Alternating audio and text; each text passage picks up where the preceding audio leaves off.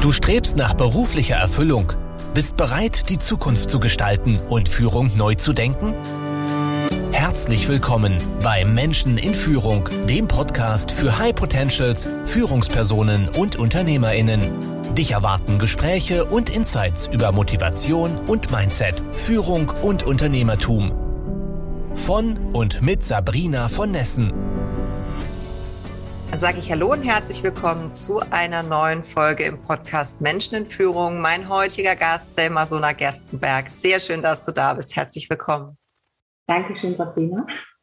Sehr, sehr gern. Zum Start, erzähl mal ein bisschen, plauder mal aus dem Nähkästchen, aus deinem Werdegang. Was hat dich angetrieben in deinem Leben? Warum hast du Entscheidungen getroffen und warum tust du das, was du heute tust? Ja, also angetrieben hat mich, dass ich immer das Bedürfnis hatte, dass ich die Welt ein Stück besser verlassen möchte, als ich sie vorgefunden habe, hatte aber keine konkrete Antwort. Und ich habe nur gemerkt, der ein oder andere findet das ein bisschen merkwürdig, wenn ich das sage. Und gleichzeitig hat das bei vielen Menschen aber auch so eine innere Sehnsucht angetickt, dass ich gemerkt habe, ja, da ist auch bei denen dieser Wunsch nach mehr, so, auch wenn sie eigentlich ganz zufrieden sind, aber nicht wirklich glücklich, da ist noch so dieser Hunger, das kann noch nicht alles gewesen sein, da ist noch mehr.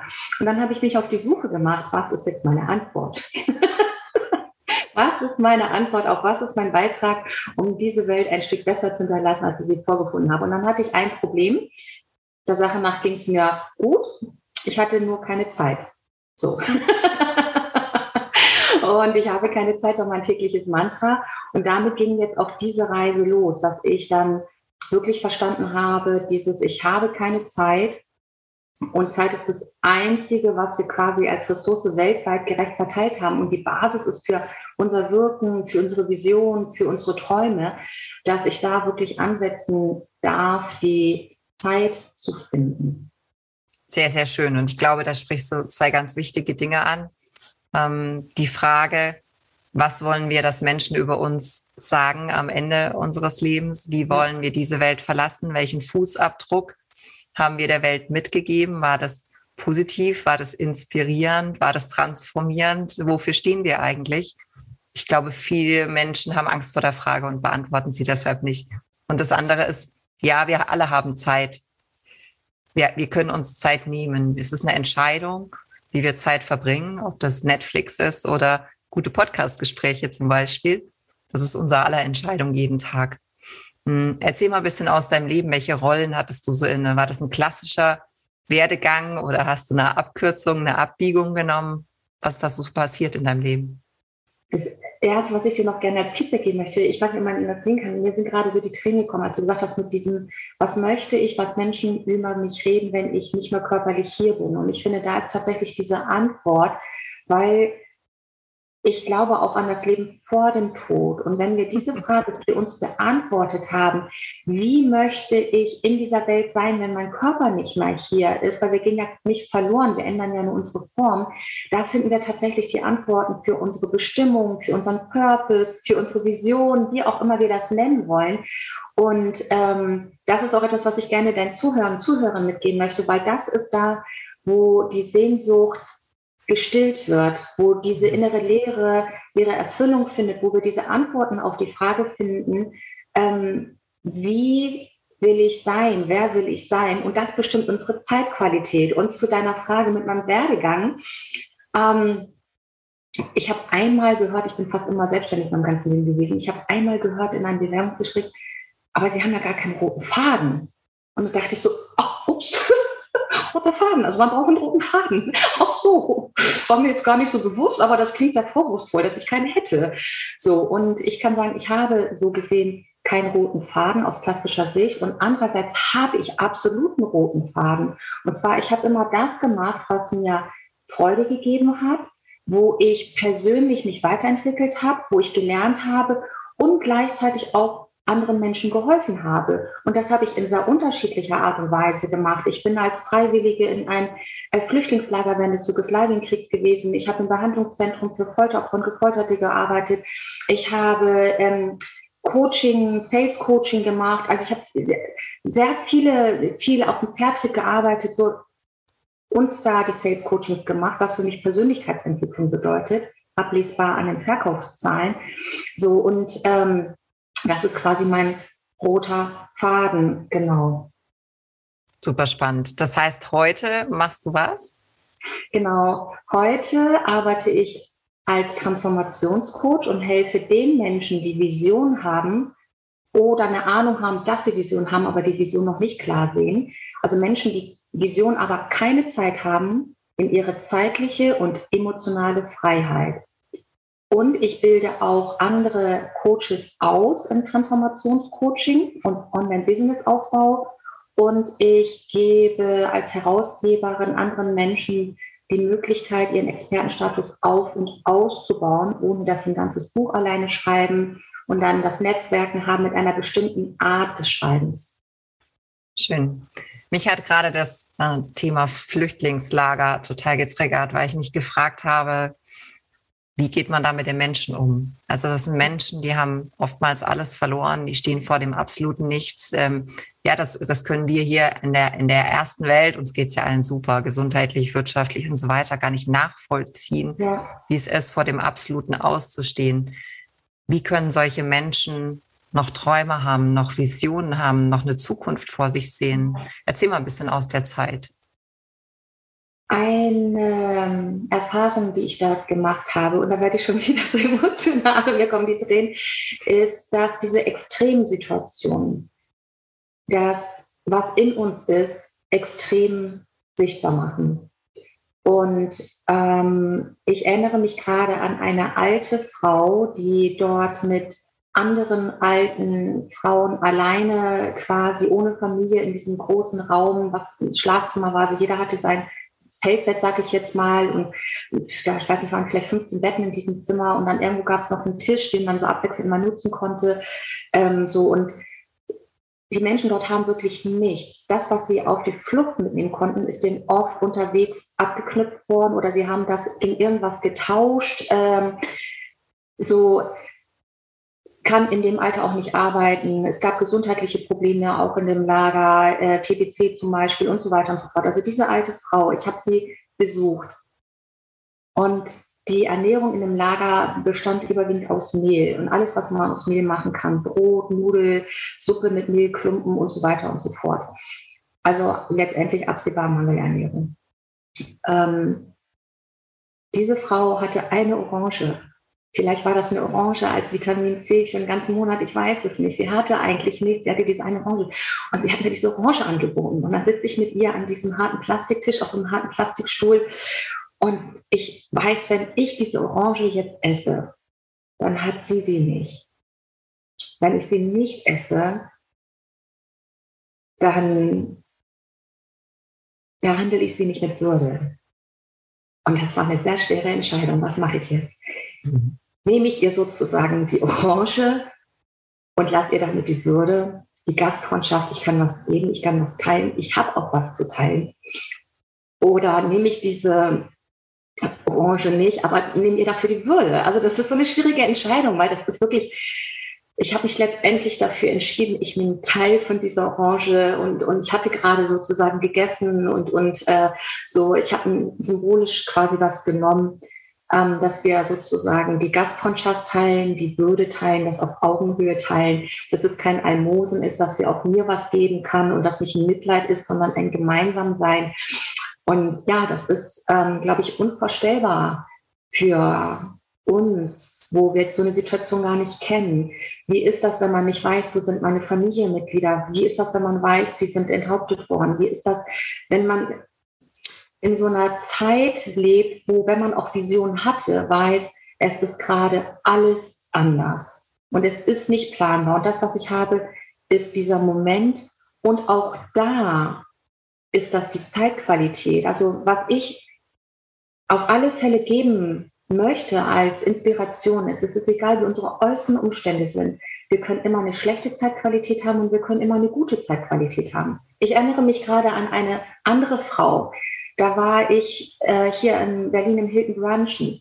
Und es gab ganz tolle Sachen, Kohle, Getränke und ich weiß nicht was und so. Und sie saß am Tisch mit einem verbitterten Gesichtsausdruck.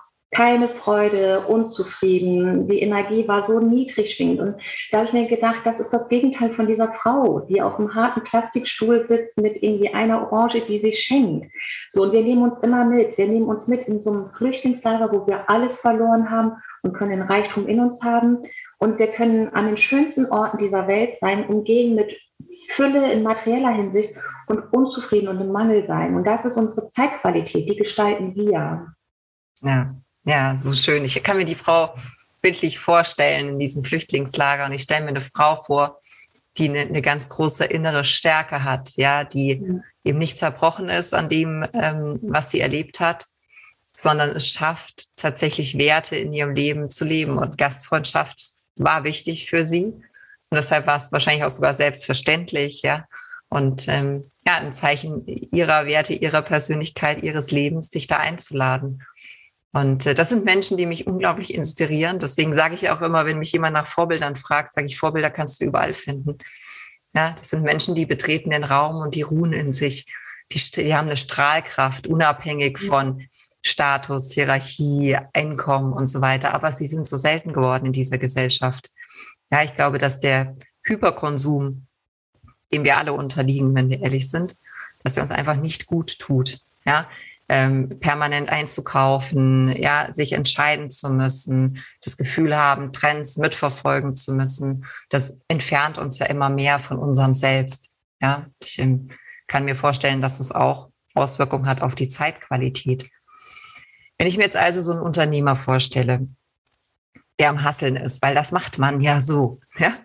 Man ist ja immer aktiv, 14 Stunden am Tag und der Vertrieb und die Kunden und man ist ja auch ganz furchtbar wichtig, wenn man so am Hasseln ist.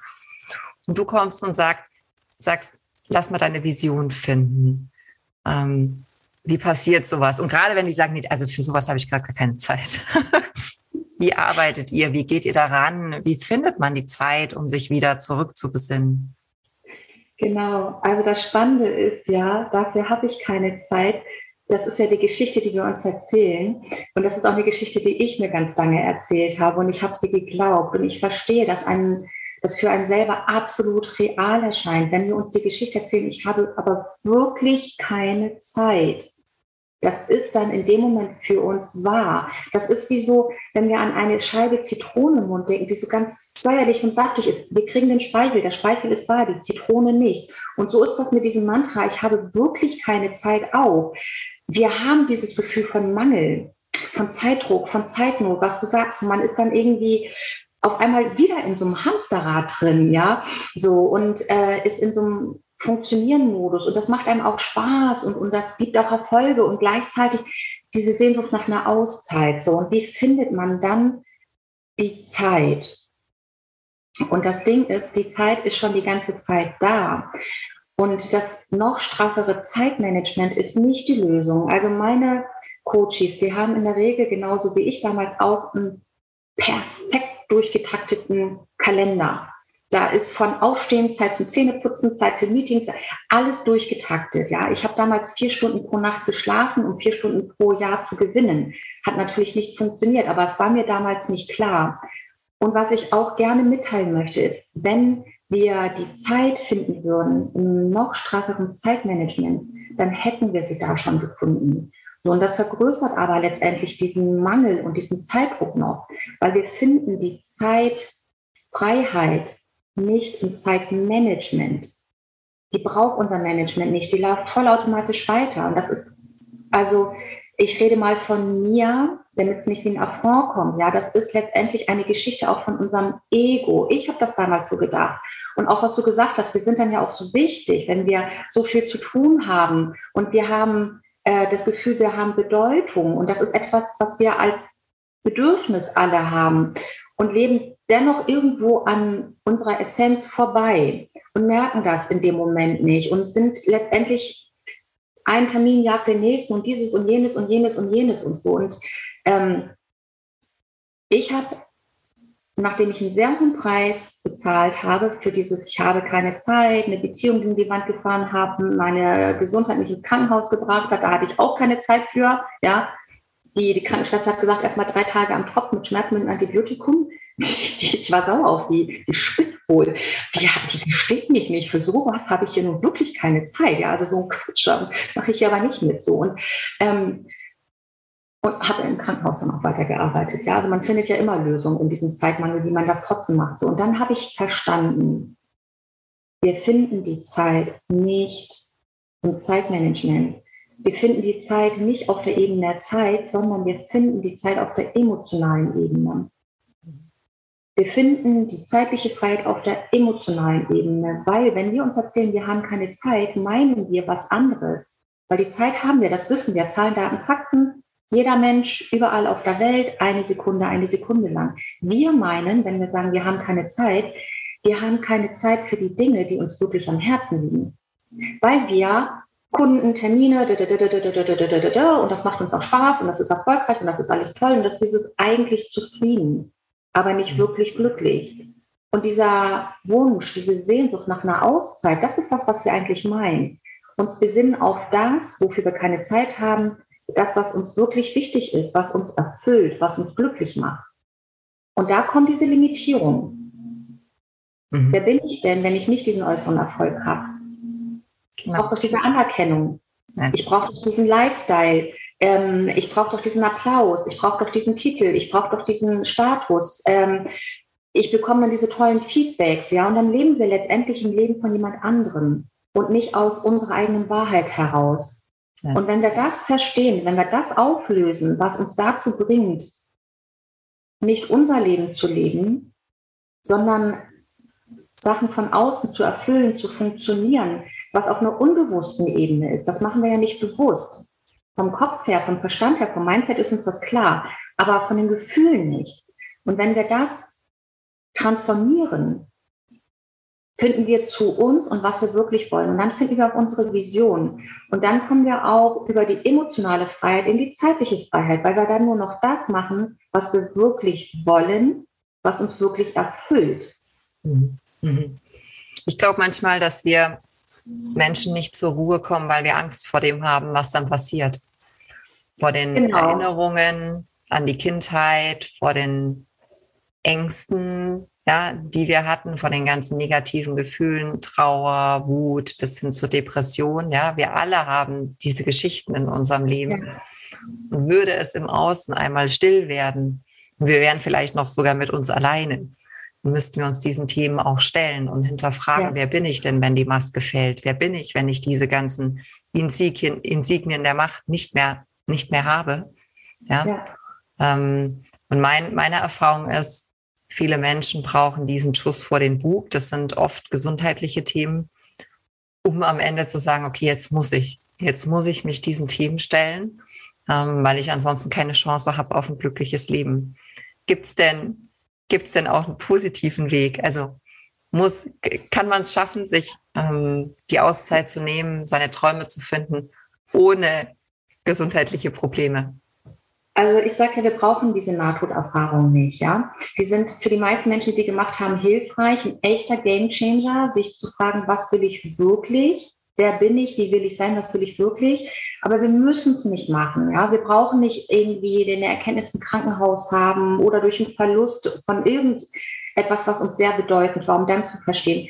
Ähm, Prävention ist besser als behandeln, auch hier in diesem Bereich, wenn wir es vorher erkennen. Und was du sagst mit dieser Auszeit, mein Plädoyer ist ja, dass wir uns nicht in eine Auszeit flüchten, wo wir uns auftanken, um wieder im Hamsterrad voll funktionsfähig zu sein, sondern dass wir uns die Innenzeit so gestalten, dass das unsere Lebenszeit ist, die wir lieben, mit einer hohen Zeitqualität, weil das eine hohe Lebensqualität bedeutet, weil auch in der Auszeit läuft die Zeit weiter. Mhm. Und ich zahle meine Auszeit mit dem Preis einer Inzeit, die ich aushalte, die ich ertrage.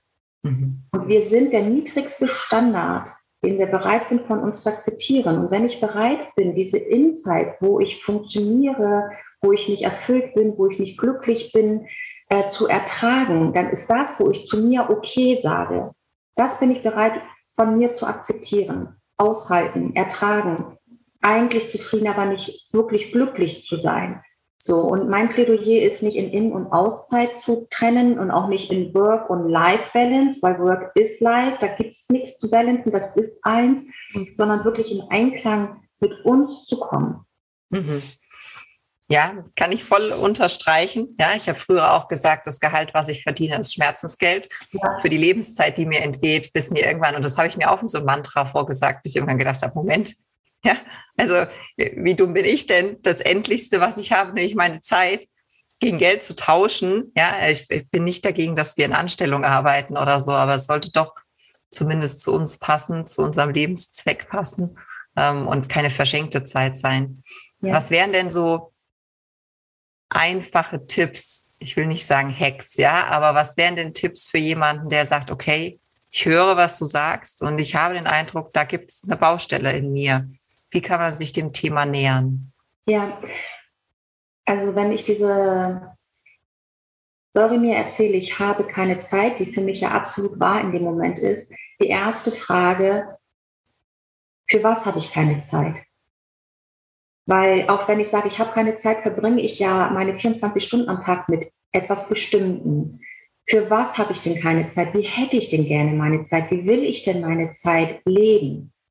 So, weil dass sie endlich ist, das wissen wir. Und das mit dem Schmerzensgeld, das, das, das wissen wir auch, ja. Aber wie will ich denn meine Zeit leben? Und da wirklich auch den Mut zu haben, zu sagen, da war mal dieser Traum von dieser Weltreise zum Beispiel. Und nicht diese Geschichten von geht aber nicht, weil, sondern wirklich offen zu sein, wenn alles möglich wäre. Wie will ich es denn haben? Und auch den Mut zu haben, da wirklich hinzugucken. Dann auch einmal zu gucken, wie verbringe ich denn meine Zeit? Warum habe ich denn keine Zeit? Wie verbringe ich denn meine Zeit? Gibt es vielleicht Sachen, die ich delegieren kann, wo ich denke, da muss ich mich durchkämpfen, weil wenn wir sehr beschäftigt sind, dann sind wir offensichtlich ja auch sehr wichtig, ja. Wenn ich sage, ich habe alle Zeit der Welt, dann würde man vielleicht denken, wie kann man sowas als Unternehmerin sagen? Das klingt ja irgendwie komisch. Aber wenn ich sage, ich habe keine Zeit, muss ich ja sehr wichtig sein. Und das ist auch ein Spielchen, was unser Ego uns spielt. Genauso, wenn wir für etwas kämpfen müssen, ist der Erfolg wohl viel bedeutender, als wenn es ganz einfach war, das anzunehmen. Ja? Also ich mhm. habe dafür was geleistet, ich habe dafür gekämpft. Ja? Also zu gucken, äh, wie kann ich denn ähm, zum Beispiel etwas delegieren, wo ich kämpfe, etwas zu machen, was gar nicht mir Freude bringt. Wie kann ich etwas delegieren? Alles, was jemand anderes zu 80 Prozent so gut machen kann, wie ich selbst, zu delegieren. Wo kann ich sagen, das mache ich nicht mehr? Also nicht nur eine To-Do-Liste, sondern auch eine Stop-Doing-Liste. Was mache ich zum Beispiel, wo ich denke, ups, Jetzt ist die Zeit eine Stunde weg. So, und jetzt muss ich sie einholen. Wir können die Zeit nicht einholen. Wir können sie auch nicht sparen.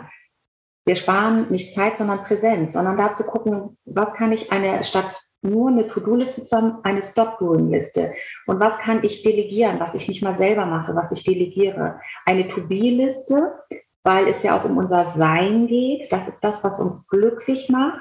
Das ist das, was uns die Erfüllung gibt und da zu gucken, was ist das eigentlich, dieses To Be. Also da kommen wir ja in Kontakt mit uns. Und ähm, ja, dann bei dieser Frage, wer will ich sein, wie will ich es haben, zu gucken, warum ist das noch nicht so?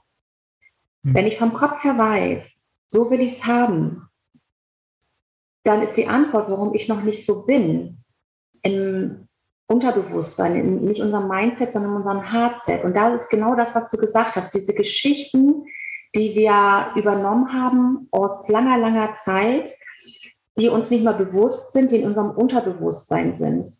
Und da dann wirklich das zu lösen, zu transformieren und dann zu kreieren, wie will ich es haben. So, und das ist tatsächlich ein Prozess der Transformation. Und das ist am Ende sehr erfüllend ist eine Reise, ne, die wir zwar mit einfachen Tipps beginnen können, ja, ähm, wo es aber sinnvoll ist, sich auch eine Begleitung zu holen auf der Reise und auch anzuerkennen, dass es kein von jetzt auf gleich Veränderung ist, sondern ein Prozess ist, durch den wir schreiten.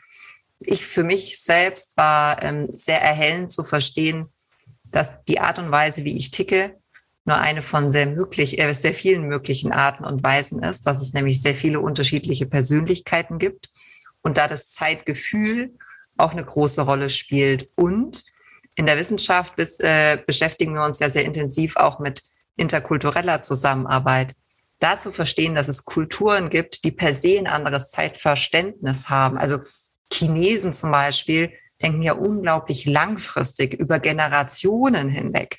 Da spielen die fünf Minuten nicht die entscheidende Rolle. Und das rational zu verstehen, hat mir auch einen guten Zugang gegeben, ganz zu Beginn zu sagen, Moment mal, deine Wahrheit ja, ist nur deine Brille, durch die du schaust. Das ist nicht die ultimative Wahrheit und daran lässt sich was ändern. Ich finde das unglaublich spannend und ich glaube, wir könnten jetzt noch Stunden darüber sprechen. Die haben wir aber nicht. Ähm, deshalb an der Stelle ähm, der, die Zuhörerin, wo können die mehr über dich erfahren? Wie kann man auch mit dir arbeiten? Wo soll man da hingehen? Genau, also ich bin auf Social Media unter Selma Sona, also LinkedIn, Facebook, Instagram, äh, Website selma-sona.com. Und wie kann man mit mir arbeiten? Auf vielfältige Weise, also sowohl eins zu eins im Coaching, dass ich da sehr individuell begleite aus diesem Zeitmangel heraus in die zeitliche und emotionale Freiheit. Und das sind sehr tiefe Prozesse, die tatsächlich aber auch kurzfristig und nachhaltig wirken. Also Veränderung ist möglich und zwar sehr effektiv, wenn wir wirklich in diesem Unterbewusstsein eintauchen, da wo diese Programmierung von uns sind, die uns teilweise Sachen machen lassen, die wir für selbstverständlich halten, die aber nicht so sein müssen, wie du sagst. Ja, du bist verschiedene Persönlichkeiten auch und das ist nur eine Brille, aber du kannst auch eine andere Brille wählen. Ja, so, genau. Und also das ist das eine, ein eins zu eins ähm, Coachings, um wirklich raus aus diesem Zeitmangel zu kommen mit den persönlichen Themen. Warum ist das bei mir so? Und ähm, was will ich wirklich? Und dann da in die zeitliche und emotionale Freiheit. Das ist das eine. Dann mache ich auch Gruppencoachings und dann bilde ich ja auch aus als Transformationscoach, damit andere Coaches wiederum anderen Menschen helfen können mit auch ultra-Kurzzeitmethoden, also Techniken und Tools des Kurzzeitcoachings wirklich Transformation zu bewirken, die, und das ist mir ganz wichtig, unabhängig vom Coach machen keine langjährigen Prozesse, sondern jede einzelne Session bewirkt Veränderungen und dann darf man natürlich das gesamte Lebensrad sich angucken. So, und da bilde ich auch aus. Da kann man auch so mit mir zusammenarbeiten und auch im Online-Business aufbauen, damit wir auch unabhängig jetzt von diesem Zeitgeschehen sind, ja. Das ist mir mit dem äh, Online-Business dafür ja eben eine super Lösung. Und dann arbeite ich als Herausgeberin sodass ich anderen Menschen die Möglichkeit gebe, ihren Expertenstatus auf- und auszubauen durch einen Beitrag in einem Expertenband, sodass sie nicht ein ganzes Buch alleine schreiben müssen. Ach, schön. Schön, da waren ja ganz viele Themen dabei, auch so der Multiplikatoreffekt, den wir ja auch in der Führung haben. Das heißt, es geht nicht immer nur um uns, sondern auch darum, andere zu befähigen, um wiederum zu helfen. Ja, ja, genau. das ist für mich auch ein ganz starker Antreiber gewesen, Führungskraft zu werden. Ja, zu sagen, ich kann Menschen bewegen, damit die wieder andere Menschen bewegen, damit wir die Botschaft weitertragen. Deshalb ganz zum Schluss nochmal an dich. Was bedeutet für dich Führung? Was ist die Essenz von Leadership in deiner Welt? Das ist für mich zuerst Self-Leadership, Selbstführung. Das ist, dass wir mit unserem Vorbild einfach diesen Raum auch prägen für mich ist nicht entscheidend, was jemand sagt, sondern wie jemand ist, was jemand macht. Und das, finde ich, macht für mich Führung aus. Erstens, wie führe ich mich selber? Bin ich fremdgesteuert oder führe ich mich selber? Wie will ich jemand anderen führen, wenn ich selber nicht in der Führung von mir bin? Also ähm, das Erste ist Selbstführung. Und das Zweite ist dann tatsächlich authentisch zu sein. Und das, was du auch gesagt hast mit diesem Multiplikatoreffekt, das ist absolut genau mein Verständnis. Das hätten genau meine Worte sein können. Und nicht zu gucken, bossy von oben nach unten hierarchisch durchzureichen, das, worauf man eh keinen Bock hat, dann haben die anderen auch keinen Bock drauf, logischerweise, allein schon wegen dieser Haltung dahinter, mhm. sondern zu gucken, was kann jemand wirklich gut, was sind die Stärken, was kann jemand nicht gut, dann muss er auch nicht die Aufgabe bekommen, und was kann jemand gut, weil das ein Win-Win für alle ist. Also mein Konzept von Führung ist erst Selbstführung und dann wirklich in der Co-Kreation jeden in seiner Stärke abzuholen, weil jeder von uns hat Stärken. Das kann ich so nur unterstreichen. Vielen, vielen lieben Dank für das Gespräch, für deine Zeit, für dein Wirken, auf dass wir gemeinsam ein neues Führungsverständnis kreieren, dass wir Menschen hinführen zur Selbstführung und raus aus dem Zeitmangel. Vielen lieben Dank. Ich danke dir, liebe Sabrina. Allen da draußen habt eine wunderschöne Woche. Achtet sehr gut auf eure Zeit und wie ihr sie nutzt und verbringt. Macht's gut. Danke fürs Zuhören. Wenn dir diese Folge gefallen hat und du den Podcast unterstützen möchtest, teile ihn bitte mit deinen Freunden und hinterlasse eine Bewertung und Rezension. Weitere Infos und Ressourcen findest du unter www.sabrina-von-nessen.com. Das war's für diese Folge. Bis zum nächsten Mal.